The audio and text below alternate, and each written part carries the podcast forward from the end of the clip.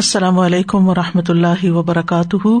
نحمد ونسلی علیہ رسول کریم بعد، فاعوذ باللہ من الشیطان الرجیم۔ بسم اللہ الرحمٰن الرحیم۔ ربش رحلی صدری ویسر علی عمری وحل العقدم السانی یفق قولی۔ صورت المائدہ، آیت نمبر بارہ۔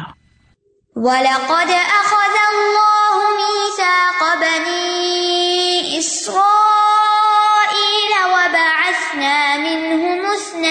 عَشَرَ نَقِيبًا. وَقَالَ اللَّهُ إِنِّي مَعَكُمْ. لَئِنْ أَقَمْتُمُ الصَّلَاةَ وَآتَيْتُمُ الزَّكَاةَ وَآمَنْتُمْ بِرُسُلِي. وَآمَنْتُمْ بِرُسُلِي وَعَزَّرْتُمُوهُمْ وَأَقْرَضْتُمُ اللَّهَ قَرْضًا حَسَنًا.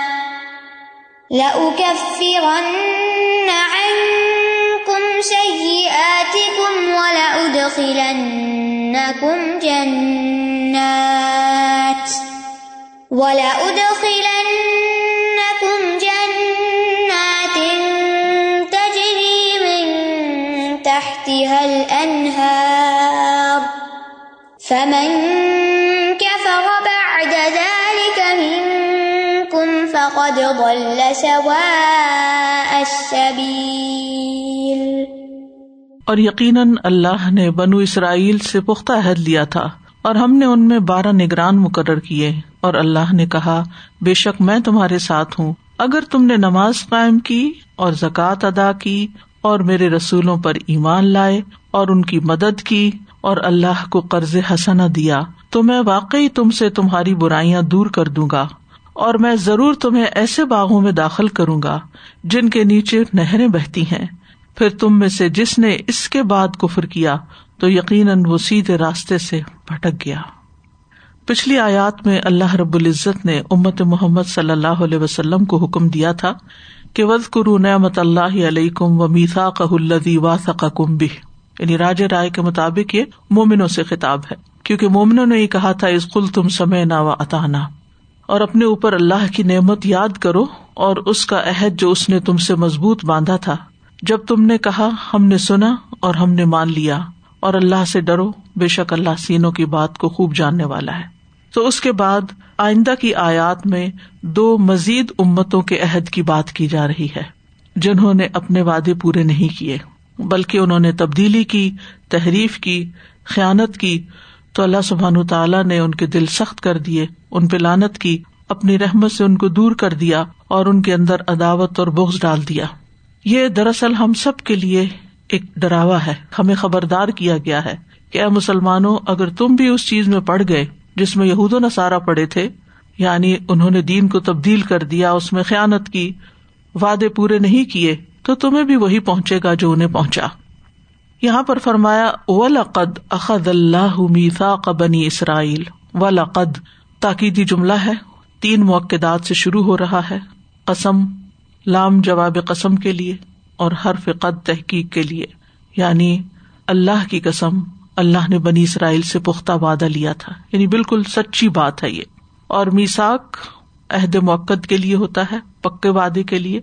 اور بنو اسرائیل سے مراد یعقوب علیہ السلام کی اولاد تھی۔ اسرائیل یعقوب علیہ السلام کا لقب تھا، یا دو نام تھے، جیسے یعقوب اور اسرائیل، جیسے یونس علیہ السلام کے دو نام ہیں ضنون اور یونس، عیسی علیہ السلام کے عیسیٰ اور مسیح، نبی صلی اللہ علیہ وسلم کے احمد اور محمد۔ تو اسرائیل کا لفظ جو ہے، یا عبرانی زبان میں عبد اللہ کے لیے استعمال ہوتا ہے، جیسے عربی میں عبد اللہ ہے۔ تو یہ یعنی یعقوب علیہ السلام کی اولاد جو بنو اسرائیل مشہور امت ہے، ان سے اللہ تعالیٰ نے پختہ عہد لیا تھا۔ وہ باسنا من ہم اتنا اشارہ نقیبہ، اور ہم نے ان میں بارہ نقیب بھیجے۔ نقیب فعیل کے وزن پر ہے، ناقب سے مانا ہے تفتیش کرنے والا۔ اسی سے پھر قائد الجیش کے لیے بھی استعمال ہوتا ہے یعنی لشکر کا جو سردار ہے، یا عام سردار، یا رئیس، کسی چیز کا انچارج، جو معاملات کی تدبیر کرتا ہے، جو اپنے کام کی مسلحت کو جانتا بھی ہے اور اس کو کیسے حاصل کرتے ہیں وہ بھی جانتا ہے۔ تو نقیب بنیادی طور پر پھر کسی قوم کے بڑے کو یا ذمے دار کو کہتے ہیں جو ضامن ہو ان کا۔ ان کے حالات کی خبر رکھے، ان کی تحقیق تفتیش کرتا رہے۔ اور یہ لفظ نقب سے نقب کہتے نا سوراخ لگانے کو۔ تو اس سے تفتیش کرنے والے کا مانا بھی ہے۔ وہ باسنا امن ہوں مسن اشارہ نقیبہ کہ ہم نے ان میں بارہ نقیب بھیجے۔ کیونکہ بنی اسرائیل کے بارہ قبیلے تھے، تو ہر قبیلے میں سے ایک سردار چن لیا۔ ٹھیک ہے؟ ہر قبیلے میں سے ایک سردار چن لیا، جو ان کے معاملات کا ذمہ دار تھا، ان کا نمائندہ تھا، اور ان کے بھیجے جانے کا مقصد کیا تھا؟ تاکہ وہ بنی اسرائیل کے جو بارہ کنبے تھے یا قبیلے تھے، ان کی نگہداشت کریں، ان کی نگرانی کریں، ان کے معاملات کو درست کریں، اور پھر جو عہد انہوں نے کیا ہے، اس کو امپلیمنٹ کریں۔ اتفاق کی بات یہ ہے کہ رسول اللہ صلی اللہ علیہ وسلم نے بھی للت العقبہ میں جب سما و اطاعت پر مدینہ سے آنے والوں کے ساتھ بیت لی تھی، تو ان پر بھی بارہ نقیب بھی مقرر کیے تھے۔ وقال اللہ انی معکم، اور اللہ سبحان و تعالیٰ نے فرمایا کہ بے شک میں تمہارے ساتھ ہوں یعنی میری مدد اور تائید تمہیں حاصل ہے۔ جیسا کہ آپ جانتے ہیں کہ میت دو قسم کی ہوتی ہے، ایک میت عام اور ایک میت خاص، اور ایک میت خاص الخاص بھی ہوتی ہے۔ تو ایک تو یہ کہ اللہ تعالیٰ سبھی انسانوں کے ساتھ ہے۔ وہ اما کم ائی نما کن تم وہ تمہارے ساتھ ہے جہاں بھی تم ہوتے ہو۔ لیکن خاص میت جو ہے، وہ کبھی کسی کے وصف کی بنا پہ ہوتی ہے، کبھی کسی شخص کے ساتھ ہوتی ہے۔ یعنی جیسے اللہ سبحان تعالیٰ کس بندے کے ساتھ ہوتا ہے؟ ان اللہ الدین تقو بے شک اللہ ان لوگوں کے ساتھ ہے جو تقوا اختیار کرتے یعنی تقوا والوں کا مددگار ہے ٹھیک ہے؟ ان اللہ صابرین ان رحمت اللہ قریب و من المحسنین۔ اور کبھی اشخاص کے ساتھ ہوتی ہے، جیسے علیہ السلام نے کہا تھا ان مائی ربی سیاح دینی اسی طرح نبی صلی اللہ علیہ وسلم اور حضرت ابو بکر جب غار سور میں تھے، تو اس وقت نبی صلی اللہ علیہ وسلم نے حضرت ابو بکر کو تسلی دیتے ہوئے فرمایا تھا ماں ضنو کا یا ابا بکر بس نئی اللہ سالما اے ابو بکر، ان دو کے بارے میں تم کیا کہتے ہو جن کے ساتھ تیسرا اللہ ہے؟ یعنی ہم اکیلے نہیں ہے اور قرآن مجید میں بھی اس کا ذکر آتا ہے۔ تو اللہ سبحان تعالیٰ اپنے بندوں کی مدد کرتا ہے، ان کو توفیق دیتا ہے اچھے کاموں کی، ان کا ساتھ دیتا ہے، ان کی حفاظت کرتا ہے۔ اگر وہ بھی کچھ مخصوص کام کرے تو اپنے آپ کو اس قابل بنائے تو یہاں بنی اسرائیل کو کیا کہا گیا تھا کہ میں تمہارے ساتھ ہوں، اگر تم نے یہ پانچ شرائط پوری کی جو آگے سائد میں آ رہی۔ پہلی شرط کیا ہے لائن عقم تم لاتا اگر تم نے نماز قائم کی۔ دوسری کیا ہے، وہ آتے ہی تم زکاتا اور تم نے زکات ادا کی۔ نمبر تین وہ آمن تم بے رسولی میرے رسولوں پہ تم ایمان لائے۔ نمبر چار وہ ازر تم ہوں اور تم نے ان کی مدد کی۔ اور نمبر پانچ وہ اقرض تم اللہ قرضن حسنا، اور تم نے اللہ کو قرض حسنا دیا یعنی صدقہ کیا۔ تو اگر تم یہ پانچ کام کرو گے، تو میں تمہارے ساتھ ہوں، تمہیں کیا ملے گا؟ نمبر ایک لکف فرن ان کم سیاح کم میں تمہاری برائیاں تم سے دور کر دوں گا۔ انسان خطا کا پتلا ہے، دن رات غلطیاں کرتا ہے۔ اور میں ان ساری سیاحت کو مٹا دوں گا کفارا کر دوں گا ان کا۔ یعنی ان کی تمہیں کوئی سزا نہیں ملے گی۔ کتنا بڑا انعام ہے۔ یعنی کتنی بڑی خوشخبری ہے کہ اگر کوئی شخص یہ کام کرتا ہو تو اس کے لیے گناہوں سے نجات ہے یعنی گناہوں کی جو سزا ہے، اس سے اس کی چھوٹ ہے۔ اور صرف یہ نہیں کہ مکرو چیز دور کروں گا، بلکہ نمبر ٹو والا اد خلن کم جنات تجری من تحت انہار ضرور میں تمہیں داخل کروں گا ان باغوں میں جن کے نیچے نہریں بہتی ہیں۔ اور جیسے آپ کو پتا ہے کہ جنت ایک نہیں ہے، کئی جنتیں ہیں۔ جس صورت رحمان میں آتا ہے ولی منخاف اور مقام اور ابھی جنتان۔ دو جنتیں تو اس بندے کو مل جائے گی جو اپنے رب کے سامنے کھڑا ہونے سے ڈر گیا۔ اور پھر وہ بندو نہیں ماں جنتان۔ ان دو کے علاوہ بھی دو اور جنتیں ہیں۔ اور پھر مختلف جنتوں کے نام بھی ہیں، ان کے درجات بھی ہیں۔ تو بہرحال اللہ سبحان تعالیٰ کا وعدہ ہے اور پھر یہ کہ ہمیشہ جنت کی کوئی نہ کوئی صفت بھی ساتھ بیان ہوتی ہے کہ تجری من تحت النہار۔ دنیا میں آپ دیکھیں، ہر شخص دریا کے کنارے یا نہر کے کنارے یا جھیل کے کنارے یا سمندر کے کنارے گھر نہیں لے سکتا، دوری ہوتے ہیں۔ لیکن یہاں جنتیوں کو فائدہ کیا ہوگا؟ کہ ہر شخص کے اپنی نہریں بہ رہی ہوگی ان کے محلات اور ان کے باغوں کے اندر اندر سے، جن کو وہ انجوائے کریں گے۔ لیکن اس کے لیے اس کی کچھ قیمت ہے۔ پہلی شرط کیا ہے؟ نماز قائم کرنا۔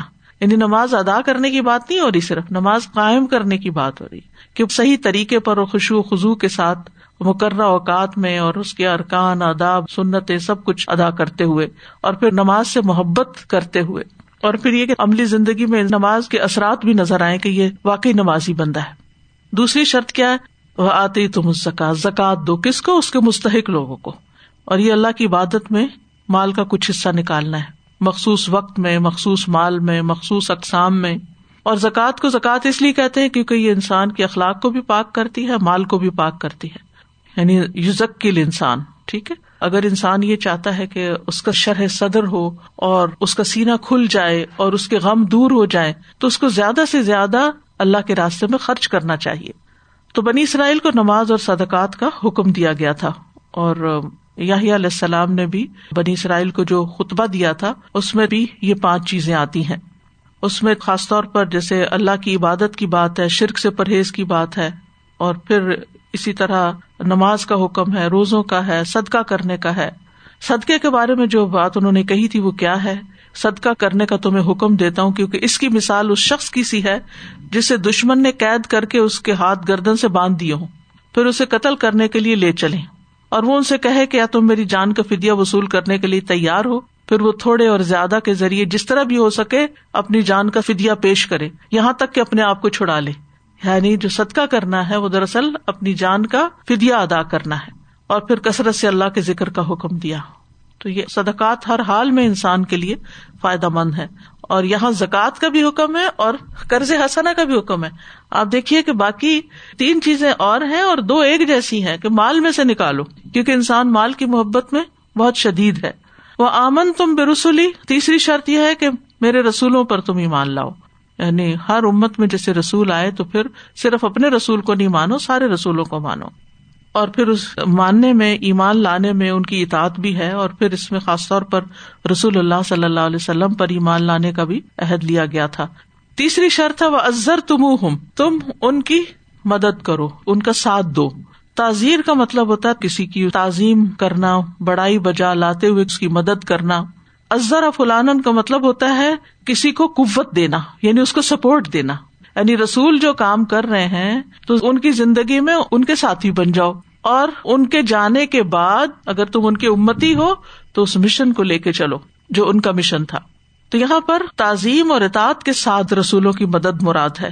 تو رسول اللہ صلی اللہ علیہ وسلم کے بارے میں بھی آتا نا فلدین امن بھی و ازرو و نسرو اور ہمیں تو حکم بھی دیا گیا ہے۔ سورت الفتح میں آتا ہے لتو امن بلّہ و رسول ہی و تو ازرو و تو وقرو و تصب بکرتم و اصیلا صحاب کرام جو تھے نبی صلی اللہ علیہ وسلم کی بہت زیادہ تعظیم کرتے تھے، بہت زیادہ اطاعت کرتے تھے، بہت زیادہ پیروی کرتے تھے، ان کے آگے آواز نہیں بلند کرتے تھے اور اسی طرح یہ ہے کہ ان کے ایک اشارے پر لپک پڑتے تھے۔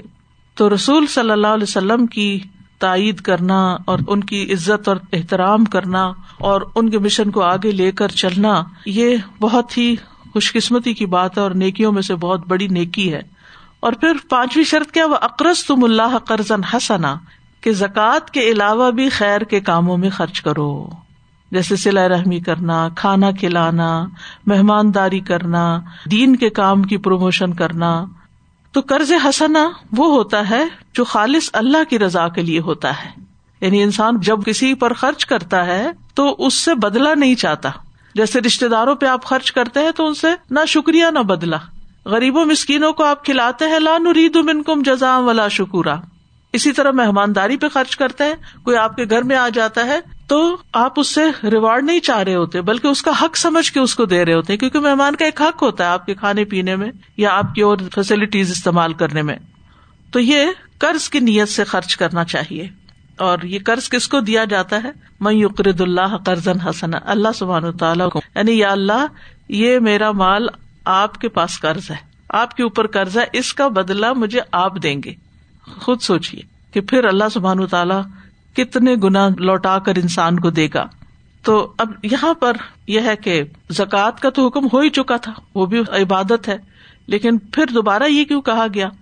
کیونکہ مال میں صرف فرض ہی نہیں بلکہ نفل بھی۔ ہماری ساری عبادات میں، جیسے نماز میں صرف فرض نماز نہیں پڑھنی ہوتی سنت نفل بھی پڑھنے ہوتے ہیں۔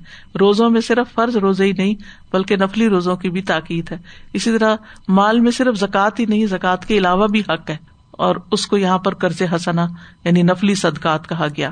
اور اس کا اجر کتنا ہے؟ سورت البقرا میں آتا ہے، من دلوی اقرد اللہ قرضن حسن فیودا فہ لہو ادا فن کثیر و اللہ یکبز و یبسط و الہ ترجعون۔ کون ہے وہ جو اللہ کو قرض دے اچھا قرض بس وہ اسے اس کے لیے بہت زیادہ گنا بڑھا دے۔ یعنی باقی نیکیاں تو ایک سے دس دس سے سات سو، لیکن یہ جو اللہ کو دے دیتے ہیں، اللہ کی خاطر دے دیتے ہیں، اس کا اجر کئی گنا زیادہ۔ اور اللہ ہی بند کرتا ہے اور کھولتا ہے یعنی کسی کا رسک بڑھا دیتا ہے، کسی کا گٹا دیتا ہے، اور تم اسی کی طرف لوٹائے جاؤ گے۔ اور اسی طرح اللہ کے راستے میں خرچ کرنے کا جو سورت البقرا میں مثال دی گئی کہ جیسے ایک دانے کی طرح، جس نے سات خوشے اگائے، ہر خوشے میں سو دانے۔ تو ایک دانا سات سو بن گئے یعنی اتنا اجر۔ پھر اسی طرح رسول اللہ صلی اللہ علیہ وسلم نے فرمایا، جس نے اللہ کی راہ میں کوئی چیز خرچ کی، اس کے لیے اس کا سات سو گنا لکھا جاتا ہے۔ پھر اسی طرح ایک آدمی کو آپ نے کہا تھا، نہیں کہ عمل کے سات سو اونٹنیاں نکیل والی لے کر آئے گا، جس نے ایک اونٹنی اللہ کے راستے میں صدقہ کی تھی۔ اور فی سبیل اللہ تو انسان جو بھی دیتا ہے، اللہ سبحان تعالیٰ اس کو پورا پورا واپس کرے گا۔ یو وفا کم وان تم تظلمون۔ اور پھر اللہ تعالیٰ دنیا میں بھی پیچھے اور دیتا چلا جاتا ہے۔ وما انفق تم من شعی ان فہو یخلف ہُو وہ خیر الرازقین اور ویسے بھی اللہ تعالیٰ خرچ کرنے والوں پر خرچ کرتا ہے۔ حدیث میں آتا ہے کہ رسول اللہ صلی اللہ علیہ وسلم نے فرمایا، اللہ تعالیٰ نے مجھ سے فرمایا انفک انفک علیہ کا خرچ کرو، تم پر خرچ کیا جائے گا۔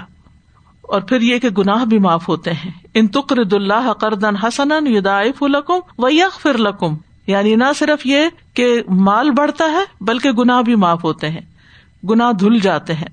رسول اللہ صلی اللہ علیہ وسلم نے کاب نجرا سے کہا تھا کہ صدقہ گناہوں کو اس طرح مٹاتا ہے جیسے پانی آگ کو مٹاتا ہے۔ سفیان سوری جب اپنے دروازے پر کسی سائل کو دیکھتے تو ان کا سینا کھل جاتا، خوش ہو جاتے۔ یعنی کوئی لینے والا انہیں ملتا تو خوش ہو جاتے۔ اور وہ کہتے، اس آدمی کو مرحبا جو میرے گناہ دھونے آیا ویلکم یعنی ہمیں تو کوئی مانگ بیٹھے یا کوئی کسی کو دینا پڑ جائے تو ہم پہ ایک ہوتا کہ اب پتہ نہیں یہ کیا مانگ بیٹھے گا، کیا دینا پڑے گا۔ لیکن وہ خوش ہوتے اور وہ کہتے کہ میرے گنا دھونے کے لیے شخص آ گیا ہے۔ اور ایک اور نیک بزرگ کے بارے میں آتا ہے کہ وہ کہتے کہ میں اس شخص کا احسان ہی نہیں بلا سکتا کہ جو مجھے یہ موقع دیتا ہے کہ اس کو کوئی ضرورت پڑتی ہے تو اس کے دل میں میرا خیال آ جاتا ہے اور وہ مجھ سے آ کے کہتا ہے اور مجھے وہ نیکی کا موقع دیتا ہے۔ تو آپ سوچیے کہ اگر کوئی لینے والا نہ ہو تو ہم دیں گے کس کو؟ تو ہماری یہ نیکی کہاں سے آئے گی؟ ہمارے گنا کہاں معاف ہوں گے؟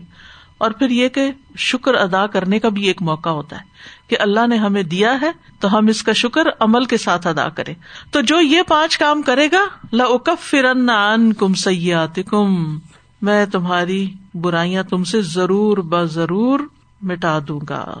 کفر کہتے نا چھپانے کو یعنی تمہاری خطائیں ڈھانپ دوں گا، لفظی مانا یہ ہوگا۔ ان پہ پردہ ڈال دوں گا۔ یعنی تمہاری کوئی رسوائی نہیں ہوگی۔ تم امن سے جنت میں داخل ہو جاؤ۔ کسی کو پتا نہیں چلے گا تمہاری برائیوں کا۔ ولا اد خلن کم جنات۔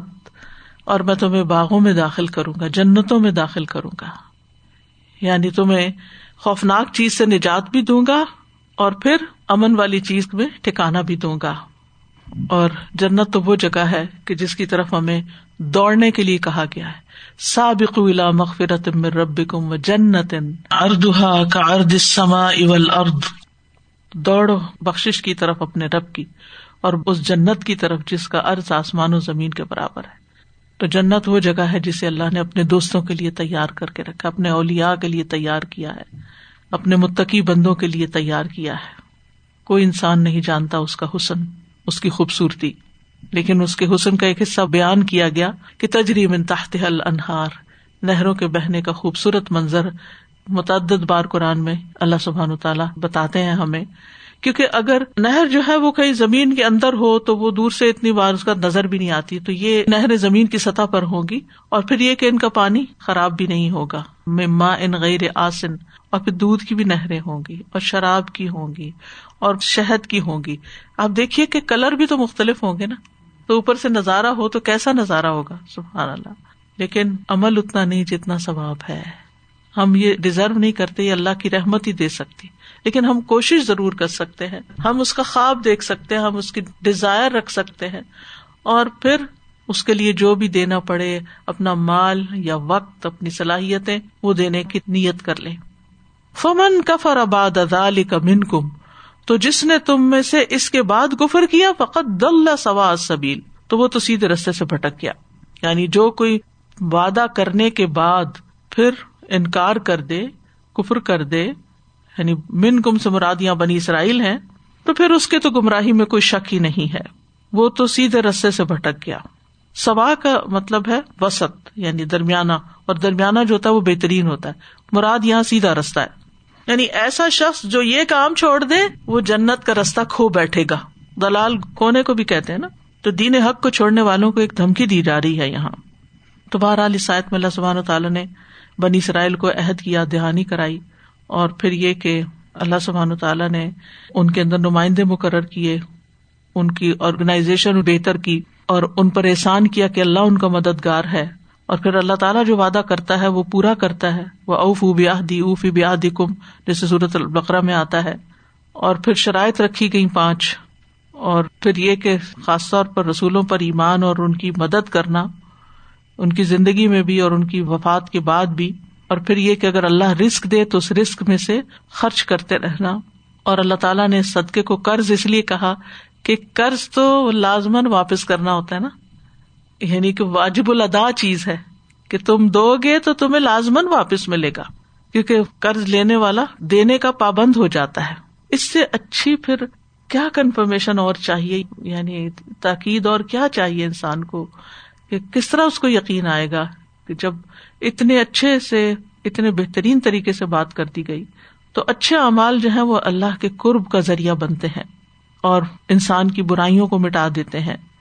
اور پھر یہ ہے کہ جنت میں لے جانے سے پہلے سارے گناہ جو ہے ڈھانپ دیے جائیں گے، صاف کر دیے جائیں گے اور پھر اس کے بعد جنت میں داخل کیا جائے گا۔ کیونکہ انسان کتنی بھی خوبصورت جگہ پر ہو، اگر اس کو اپنی پلٹ پلٹ کی غلطیاں یاد آتی رہے مطلب تو وہ اس کو انجوائے نہیں کر سکتا۔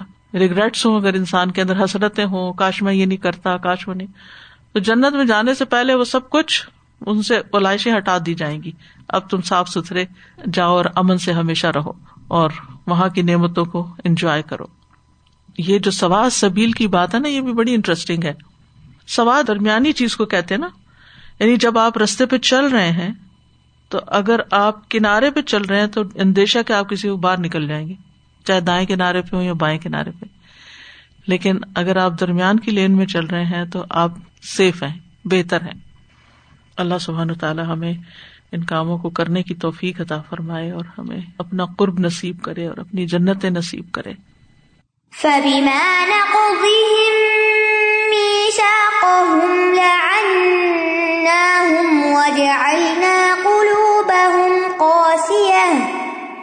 يحرفون الكلم عن مواضعه ونسوا حظا مما ذكروا. ولا تزال تطلع على خائنة منهم إلا قليلا منهم.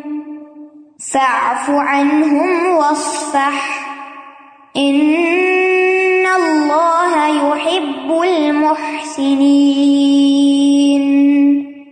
تو ان کے اپنے پختہ عہد کو توڑنے کی وجہ سے ہم نے ان پر لانت کی اور ان کے دلوں کو سخت کر دیا۔ وہ الفاظ کو ان کی اصل جگہوں سے پھیر دیتے ہیں اور جو نصیحت انہیں کی گئی تھی، اس کا ایک بڑا حصہ وہ بھول گئے۔ اور آپ ہمیشہ ان کی طرف سے کسی نہ کسی خیانت پر اطلاع پاتے رہتے ہیں، سوائے ان میں سے چند لوگوں کے۔ بس آپ انہیں معاف کر دیں اور درگزر کریں۔ بے شک اللہ احسان کرنے والوں سے محبت کرتا ہے۔ فا بیما نقزم میساک لانا فا فا جو ہے یہاں اطف کی ہے، جو چیزوں کی ترتیب کا فائدہ دیتی ہے۔ اور سببیا بھی ہے اور با سببیت کا فائدہ دیتی ہے جو آگے آ رہی ہے۔ فا بیما اور ماں تاکید کے لیے۔ زائد ہے لیکن تاکید کے لیے۔ نقز میساک نقز کہتے ہیں گرا کھولنے کو۔ یعنی انہوں نے اپنا وعدہ توڑ دیا۔ اور کچھ بھی نہیں چھوڑا اس میں سے جس پہ عمل کرتے۔ ماں اسی لیے آئے۔ یعنی پورے کا پورا ہی توڑ دیا انہوں نے وعدہ۔ فبی ماں نقز ہو یعنی انہوں نے اس عہد کی کچھ بھی پاسداری نہ کی۔ تو پھر کیا ہوا؟ ان پہ کیا ببال آیا لا ہوں ہم نے ان پہ لانت کی۔ یعنی ان کے عہد توڑنے کی وجہ سے اللہ نے ان پر لانت کی۔ اور لانت کیا ہوتی ہے؟ اللہ کی رحمت سے دور ہونا، اللہ کی رحمت سے دھتکارا جانا۔ یعنی وہ اللہ کی رحمت سے دھتکار دیے گئے، دور کر دیے گئے۔ اور جس پر اللہ تعالی لانت کر دے، پھر اس پر سب لانت کرنے والے لانت کرتے ہیں۔ اور کیا ہوا؟ وجا النا قلوب اہم ہم نے ان کے دل سخت کر دیے۔ قاسیہ جو ہے، اس سکے کو کہتے ہیں جس میں ملاوٹ ہو۔ اور یہ قصبہ سے ہے، جس کا مانا ہے شدت اور سختی۔ قصبت القلوب آپ نے کبھی پڑھا ہوگا۔ خالص سونا اور چاندی جو ہوتا ہے نا، وہ نرم ہوتا ہے، لیکن جب اس میں ملاوٹ زیادہ ہو جاتی تو وہ ہارڈ ہو جاتا ہے۔ تو جب سکے ڈالے جاتے ہیں تو خالص سونے چاندی کے نہیں ہوتے۔ ان کو سخت بنانے کے لیے ان میں ملاوٹ ہوتی ہے۔ تو اسی تشبیح سے پھر ان کے دلوں کو یہاں پر کاسیا کہا گیا۔ اور ایک رات میں کسیا بھی کہا گیا۔ تو کسیا اور کاسیا کسیا جو ہے یہ صفت مشبہ ہے اور کاسیا اسم فائل ہے۔ اور صفت مشبہ جو ہوتی ہے اس میں سختی کا مانا زیادہ ہوتا ہے یعنی زیادہ سختی۔ یعنی ان کے دل بہت ہی سخت ہو گئے۔ نرمی کے مقام پر بھی سخت تھے۔ یحرفون الکلم مواد خود بدلنے کی بجائے انہوں نے کیا کیا؟ اللہ کے کلام میں تبدیلی شروع کر دی۔ کلمات کو ان کی جگہوں سے پھیر دیتے۔ کس کے کلمات کو؟ اللہ سبحان تعالیٰ کے کلمات کو۔ کلم جو ہے، یہ اسم جمع ہے۔ کلمہ کلمات اور کلم۔ کلمہ مفرت کلمات جمع اور کلم اسم جمع۔ اور تحریف دو طرح کی ہوتی ہے، ایک مانوی ہوتی ہے، ایک لفظی ہوتی ہے۔ اور تحریف کا لفظی مطلب ہوتا ہے تبدیل کر دینا۔ یعنی ایک چیز کو اس کی اصل شکل و صورت سے تبدیل کر دینا۔ جب کسی کی چال تبدیل ہو جائے تو کہتے ہیں، ان حرفت دابا کشتی منحرف ہو، چلتی چلتی دوسری طرف پھر جائے، تو انحراف کا لفظ بھی اسی سے آئے ان حرفت سفین یعنی وہ کلمات کو ان کے مقامات سے تبدیل کر دیتے ہیں۔ لفظ میں بھی تبدیلی کرتے ہیں اور معنی میں بھی تبدیلی کرتے ہیں۔ لفظی تبدیلی کی مثال حتن ہے۔ جب انہیں کہا گیا تھا وہ کولو حتن تو انہوں نے کیا کہنا شروع کر دیا؟ ہنتن لفظ بدل دیا۔ اور مانوی تحریف کیا ہے؟ جب شادی شدہ زانی پر رجم کرنا فرض تھا تو انہوں نے اس کو تبدیل کر دیا اور کہا کہ رجم کا عمل صرف نچلے طبقے میں ہوگا۔ بلند درجے والوں کو رجم نہیں کیا جائے گا۔ تو وہ کم درجے والے غریبوں کو تو کر دیتے رجم اور جو بڑے لوگ ہوتے تھے ان کو چھوڑ دیتے تھے۔ تو یہ کلام اللہ میں مانوی تبدیلی کر دی انہوں نے۔ یعنی کس نے ان کو یہ کہا تھا کہ بڑوں کو نہیں کرو اور چھوٹوں کو کر دو۔ وہ نسو حزم کی روبی ہی اور وہ بھول گئے ایک حصہ اس کا جس کی ان کو یاد دہانی کرائی گئی تھی۔ نسان دو طرح کا ہوتا ہے، ایک علمی ہوتا ہے اور ایک عملی ہوتا ہے۔ علمی تو یہ ہوتا ہے کہ انسان کے علم سے کوئی چیز محب ہو جائے، اس کو وہ یاد نہ رہے۔ اور عملی ہوتا ہے ترک کے معنوں میں، چھوڑ دینا ابینڈن کر دینا۔ یہاں یہی مانا ہے، ترک کر دینا بےکار چھوڑ دینا۔ وہ نسو حزم مما دکھ کے یعنی جس چیز کا انہیں کہا گیا تھا، یاد رکھنا، اللہ کا پکا وعدہ انہوں نے کیا کیا؟ اس کو بلا دیا یعنی چھوڑ دیا۔ اور علمی نسان کیا ہوتا ہے کہ ایک چیز انسان کے ذہن میں پہلے تھی، پھر وہ بالکل اس کے ذہن سے نکل گئی۔ کبھی وہ غفلت کی وجہ سے ہوتا ہے، کبھی جان بوجھ کے انسان یاد نہیں رکھنا چاہتا ایسی چیزوں کو، تاکہ اس کا دل جو ہے اس غم سے آزاد ہو۔ اور اسی طرح کبھی دل کمزور ہوتا ہے، حادثہ کمزور ہوتا ہے تو انسان چیزیں بھول جاتا ہے۔ تو یہ اسباب ہوتے ہیں۔ بنی اسرائیل نے غفلت اور خواہشات کے غالب آنے کی وجہ سے شریعت کو چھوڑا تھا۔ دو وجوہات تھی۔ ایک غفلت تھی ان کی۔ غفلت کیا ہوتی ہے؟ اللہ کی کتاب پڑھی نہ جائے۔ چیزیں یاد ہی نہ رکھی جائیں کہ کیا حکم دیا گیا ہمیں۔ اور مثلاً یہ پانچوں باتیں ہم نے مختلف جگہوں پر پڑھی ہوئی، لیکن ایک لائن میں پانچ چیزیں آئی ہیں نا، تو یاد دہانی ہوگی کہ اچھا یہ بھی کرنا یہ بھی کرنا یہ بھی کرنا تو انسان تبھی عمل کر سکتا ہے جب اپنے آپ کو یاد کراتا رہے۔ ورنہ اگر انسان اللہ کی کتاب سے غافل ہو جائے بلا دے اس کو، چھوڑ دے پڑھنا اس کو، ترک کر دے محجور کر دے، تو پھر کیا ہوتا ہے؟ پھر انسان اس پر عمل بھی چھوڑ دیتا ہے اور پھر اللہ کی نافرمانی پہ چل پڑتا ہے۔ تو انہوں نے کیا کیا؟ جان بوجھ کے چھوڑا یعنی عملی نسان اختیار کیا۔ جو کچھ پہلے جانتے تھے اس کو انہوں نے بھلا دیا۔ اسی لیے ہم دعا کرتے نا ربا نا لا تو ان نسینا او اختانہ تو یہ علمی نسان ہے کہ اگر ہمارے ذہن سے کوئی چیز نکل جائے اور یہ بھی ولا تکون کل لدین نس اللہ ان لوگوں کی طرح نہ ہو جاؤ جو اللہ کو بھول گئے، تو یہ عملی نسان ہے۔ اور اللہ تعالیٰ کا فرمان ہے نس اللہ فنسی انہوں نے اللہ کو بلا دیا، اللہ نے ان کو بلا دیا۔ تو نوز بلّہ کیا اللہ تعالیٰ کو کوئی چیز بھولتی ہے؟ نہیں، علمی نسان نہیں اللہ تعالیٰ کو۔ عملی نسان مراد ہے یعنی اللہ نے ان کو چھوڑ دیا ان کے حال پہ۔ حز زن حز کہتے ہیں حصے کو۔ حصہ خیر کا بھی ہوتا ہے اور شر کا بھی ہوتا ہے۔ اور حز کہتے ہیں بڑے حصے کو، بڑا حصہ خاص طور جیسے سورت فصلت میں آتا نا القاح اللہ حز عظیم اور حزن جو ہے نکرا ہے۔ اور نکرا جو ہوتا ہے وہ کسی چیز کو زیادہ اور ہولناک بتانے کے لیے ہوتا ہے، بڑا بتانے کے لیے ہوتا ہے۔ مما دکھ کی روح بھی یعنی اس وہی میں سے جو ان پر نازل ہوئی تھی، ان کی طرف آئی تھی کہ وہ اس سے نصیحت حاصل کریں۔ انہوں نے اس حصے کو فراموش کر دیا اور پھر یہ کہ کوئی نصیحت قبول نہ کی۔ یہ بھی وجہ بتائی جاتی ہے کہ انہوں نے اللہ کی نافرمانیاں کی تو جو علم تھا وہ ان کو بھلوا دیا گیا۔ کیونکہ بعض اوقات نافرمانی کی وجہ سے بھی علم بھول جاتا ہے۔ ولا تزال تتلی و علاقہ من ہم اللہ کلیل امن ہوں اور آپ مسلسل اطلاع پاتے رہیں گے ان میں سے کسی نہ کسی ان کی خیانت پر، مگر بہت تھوڑے ان میں سے۔ یعنی ان کی خیانت نسل در نسل منتقل ہوتی رہے گی۔ استخر اللہ۔ لا تزال ہمیشہ ہی یہ قیانت کرتے رہیں گے اور آپ کو پتا چلتا رہے گا۔ اور کتنی بری وراثت ہے جو اپنے آبا و اجداد سے کوئی لے کہ بری عادتیں لے لے۔ یعنی بدقسمتی ہوتی ہے اس اولاد کی جو والدین کی اچھی عادتیں تو نہ لے لیکن ان کی بری عادتیں اپنا لے۔ وہ کہیں کے نہیں رہتے۔ اور خائنہ کا مطلب یہاں کیا ہے؟ خائنہ کا ایک مطلب ہوتا ہے خیانت۔ یعنی عہد کو پورا نہ کرنا، اور دوسرا، خائنہ ہوتا ہے خیانت کرنے والا۔ جیسے تاغیا ہوتا ہے نا، تا جو ہے یہاں مبالغے کی ہے۔ ویسے تو خائن تھا، لیکن تا مبالغے کی ہے۔ جیسے اما سمود اہلکو بتاغیا تاغیا یہاں بہت بڑی ہوئی آواز مراد ہے۔ تو نبی صلی اللہ علیہ وسلم کو تسلی دی جا رہی ہے کہ آپ اپنے آس پاس جو اہل کتاب تھے، ان کی عہد شکنی دیکھتے ہیں اور ان کی خیالت دیکھتے ہیں تو یہ تو ان کی ہمیشہ سے عادت رہی ہے۔ ان کے پہلے لوگوں نے بھی عہد توڑے تھے اور اب بھی یہ توڑ رہے ہیں۔ اسی لیے آپ دیکھیں یعنی ان آیات کو پڑھنے کے بعد مجھے سورت البکرا کی وہ آیتیں زیادہ سمجھ میں آئی جس میں آتا ہے کہ، یا بنی اسرائیل نعمتی اللہ نام تو علیہ وانی فدل تکم العالمین۔ اور پھر دوسری آیت میں، یا بنی اسرائیل نعمتی اللہ نام تو علیہ اوف بیاہدی اوفی بیاہدی کو تو یہ تھا ان کا عہد جس کی تفصیل یہاں ہے۔ اوفی بیاہدی کو نہیں، تمہیں وہ دوں گا جس کا میں نے وعدہ کیا ہے۔ لیکن انہوں نے اس کا کوئی پاس نہیں رکھا اور اس عہد میں خیالت کر دی یعنی اس عہد کو توڑ دیا سوائے چند ایک کے یعنی جو مسلمان ہو گئے یا نبی صلی اللہ علیہ وسلم پر ہی مان لیا پھر ایسے لوگوں کا کیا کیا جائے؟ جو عہد پورے نہ کرے کمٹمنٹ نہ نبھائے فاف ہوں وسفا انہیں معاف کر دو، ان سے درگزر کرو۔ اگنور کر دو۔ یعنی افو کہتے ہیں برائی کا مقابلہ، برائی سے نہ کرنا، یہ افو ہوتا ہے۔ یعنی اگر یہ عہد توڑتے ہیں تو آپ بس چھوڑ دیں ان کو۔ اور صف کہتے ہیں ملامت نہ کرنا، ناراضگی کا اظہار نہ کرنا۔ اور صف جو ہوتا ہے، یہ اف سے بلند ہوتا ہے۔ ٹھیک ہے؟ صف اف سے بلند ہوتا ہے۔ یعنی ایک شخص نے آپ کے ساتھ بدسلوکی کی، تو آپ نے اس سے درگزر کیا۔ بدلا نہیں لیا، تو یہ اف ہے۔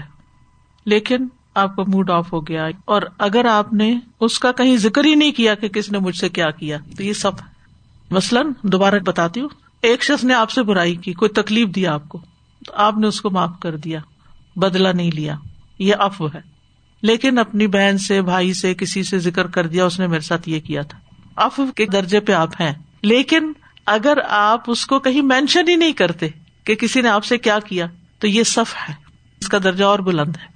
کیونکہ جو ہونا تھا وہ تو ہو گیا اور معاف بھی آپ نے کر دیا تو آپ بڑے درجے پہ آ جائیں ذکر ہی نہ کریں۔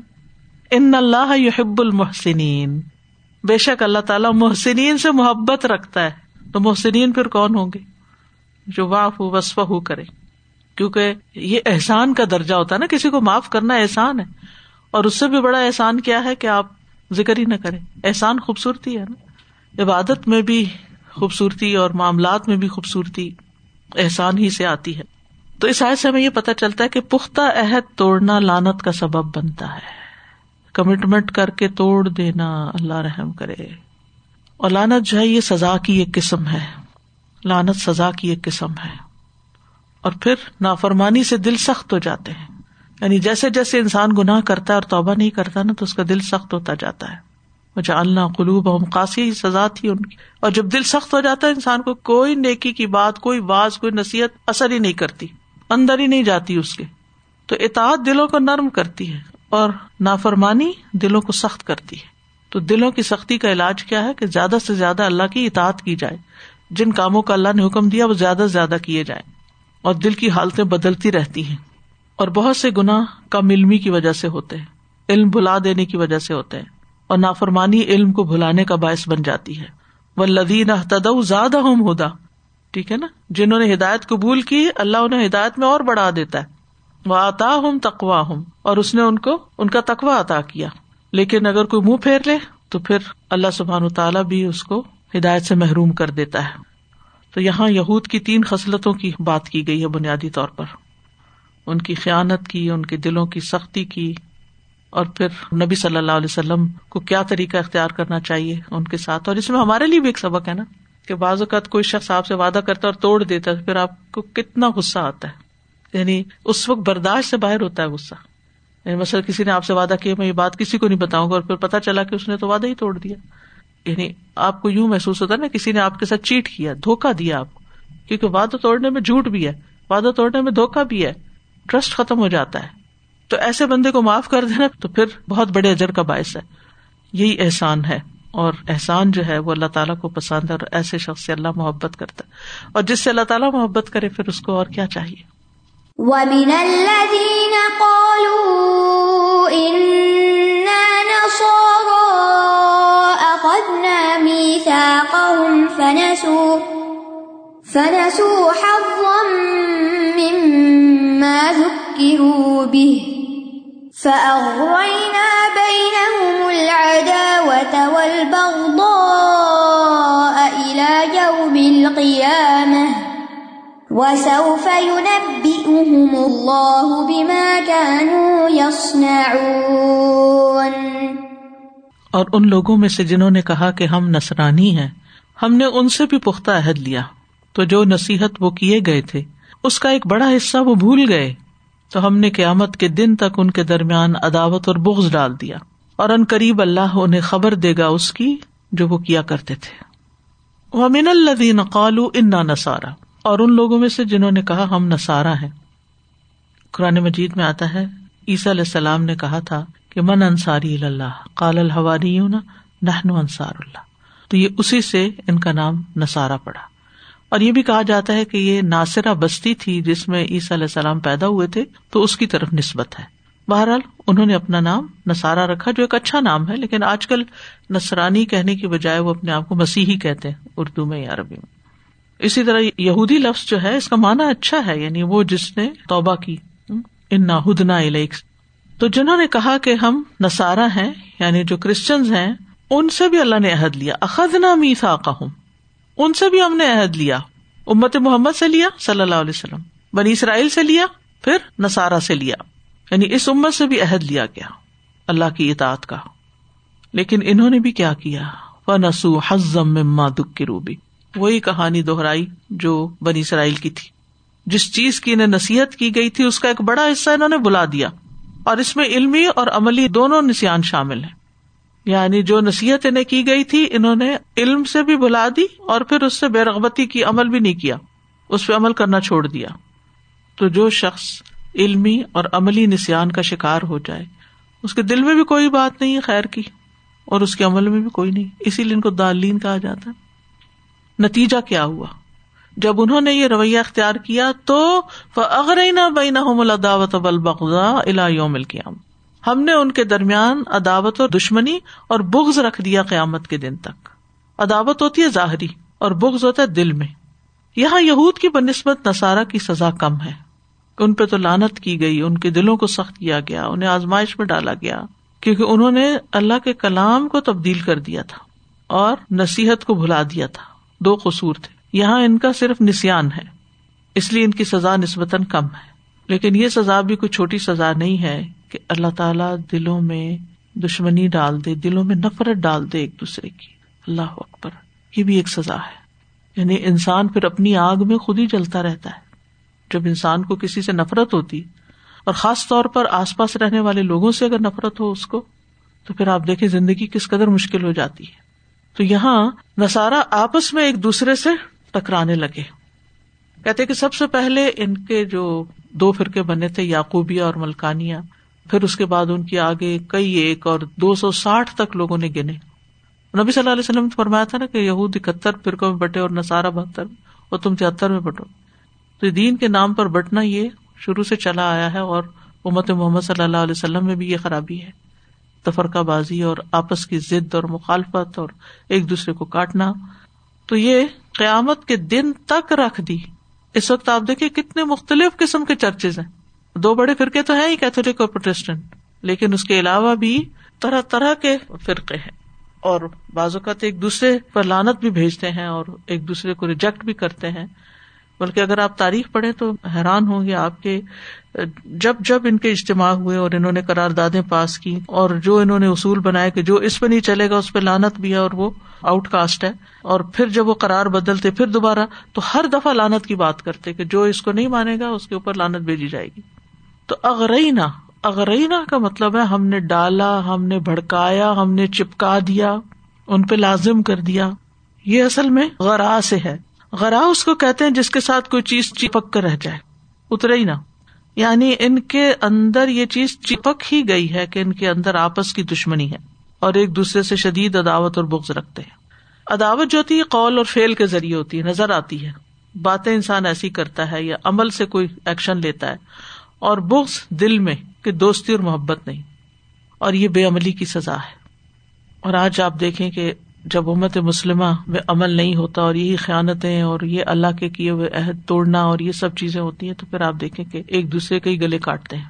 یہ سابقہ قوموں کی بیماری ہے۔ نبی صلی اللہ علیہ وسلم نے فرمایا، ان قریب میری امت کو بھی پچھلی امتوں کی بیماری لگ جائے گی۔ صحابہ نے کہا، اللہ کے رسول، امتوں کی بیماری سے کیا مراد ہے؟ آپ نے فرمایا اترانا، تکبر کرنا، زیادہ مال جمع کرنے کی ہرس کرنا، دنیا میں فریب سے کام لینا، بغض کرنا، حسد کرنا، حتیٰ کے بغاوت اور ظلم قائم ہو جائے۔ پھر اسی طرح آپس کا بگاڑ جائے یہ دین کو موڑنے والی خصلت ہے۔ نبی صلی اللہ علیہ وسلم نے فرمایا، بغض سے بچو، کیونکہ یہ مونڈ دینے والی چیز ہے۔ میں یہ نہیں کہتا کہ بالوں کو موڑنے والی، بلکہ دین کو مونڈ دیتی ہے۔ نبی صلی اللہ علیہ وسلم نے بغض سے منع کیا تھا۔ آپ نے فرمایا، ولا تبا غزو آپس میں ایک دوسرے سے بغض نہ رکھو۔ وہ طویل حدیث ہے نا، آپ نے فرمایا بدگمانی سے بچو، کیونکہ بدگمانی سب سے زیادہ جھوٹی بات ہے۔ دوسروں کے ظاہری ایپ تلاش نہ کرو، نہ دوسروں کے باطنی ایپ ڈھونڈو۔ مال و دولت میں ایک دوسرے کے ساتھ مسابقت نہ کرو، ایک دوسرے پہ حسد نہ کرو۔ آپس میں بوگز نہ رکھو، ایک دوسرے سے روگردانی نہ کرو۔ اور اللہ کے ایسے بندے بن کے رہو جو آپس میں بھائی بھائی۔ وکون و عباد اللہ اخوانا یہ صحیح مسلم کی روایت ہے۔ اسی طرح دنیا کی جو محبت ہوتی ہے وہ بھی آپس کی بغاوت اور عداوت کا سبب بنتی ہے۔ بعض اوقات آپ دیکھیں بہن بھائیوں کے دوران بڑے اچھے تعلقات ہوتے ہیں۔ جو وراثت تقسیم ہونے کا وقت آتا ہے تو آپس میں اختلافات ہو جاتے ہیں۔ پھر اسی طرح اگر کسی کے پاس زیادہ ہے اور دوسرے کے پاس کم ہے تو ان کے درمیان آپس میں محبت نہیں ہوتی اور حسد کے جذبات ہونے لگتے ہیں۔ یہ محبت بھی ایک رسک ہوتا ہے جو اللہ تعالیٰ دلوں پہ اتارتا ہے۔ تو اللہ سبحان تعالیٰ سے یہ مانگنا چاہیے۔ اللہ عمر ذکنا حب کا وہ حبا میں یو کا وہ حبا عمل یو قرب نیلا حب کا کیونکہ یہ محبت زندگی میں خوشی لے آتی ہے، یہ انسان کی ضرورت ہے۔ تو اللہ مہد قلبی و لسانی وسل السقیمت قلبی، یہ بڑی اچھی دعا ہے۔ اے اللہ، میرے دل کو رہنمائی عطا کر، میری زبان کو درستگی عطا فرما، اور میرے دل کے کینے کو دور کر دے۔ یعنی میرے دل کے اندر کسی کے خلاف بھی کوئی بوگز ہے، کوئی نفرت ہے، کوئی حسد ہے، وہ نکال دے باہر۔ وصوف یو نبی احم اللہ بما کانو یسناون اور ضرور اللہ انہیں آگاہ کر دے گا ان چیزوں کے بارے میں جو وہ کرتے رہے۔ یعنی صوفہ ذرا تاخیر کے لیے ہوتا ہے۔ سین جو ہوتا ہے وہ جلدی کے لیے ہوتا ہے اور صوفہ تاخیر کے لیے۔ سیقوم و زید کا مطلب ہے زید ابھی کھڑا ہوگا اور صوفہ کا مطلب ہے بعد میں کھڑا ہوگا۔ تو یہ ایک طرح سے اللہ سبحان تعالیٰ کی طرف سے دھمکی ہے کہ اللہ تعالیٰ ان کے اعمال کی ان کو خبر دے گا تو اس کے بعد وہ بدلا دیا جائے گا جس کے یہ مستحق ہوں گے۔ اور بیما کانو یسناؤن میں کیا ہے؟ یعنی اللہ کے عہد کو، دین کے اس حصے کو جو بھول جانے کا یہ کام کرتے رہے، جس کو یاد رکھنے کی انہیں وسیعت کی گئی تھی، تو اس پر اللہ ان کو سزا دے گا۔ اب دیکھیے، بنی اسرائیل سے جو عہد لیا گیا تھا نا سورت البکرا میں وہ بھی آتا ہے۔ ہم نے بنی اسرائیل سے عہد لیا کہ اللہ کے سوا کسی کی عبادت نہ کرنا، والدین کے ساتھ احسان کرنا اور وقول النا سے حسنا۔ تو یہ دین کے احکامات جو ہوتے ہیں جب کوئی شخص کسی دین میں داخل ہو جاتا ہے تو وہ خود بخود اس عہد میں شریک ہو جاتا ہے۔ تو بہرحال اللہ سبحان تعالیٰ ان باتوں سے بے خبر نہیں، وہ لوگوں کے اعمال کو دیکھتا ہے اور اس کے مطابق جزا بھی دے گا۔ اور اللہ کی اطاعت آپس میں محبت کا سبب بنتی ہے اور اللہ کی نافرمانیاں جو ہوتی ہیں، وہ آپس کی نفرت کا ذریعہ بن جاتی ہیں۔ اور پھر یہ کہ قیامت آ کر رہے گی اور اس وقت انسان کو اس کے کیے کا بدلا مل کے رہے گا۔ و آخر داوانا ان الحمد للہ رب العالمین. سبحان اللہ و بحمد کا اشد اللہ اللہ اللہ انت استخر کا و اطوب السلام علیکم و رحمۃ اللہ وبرکاتہ.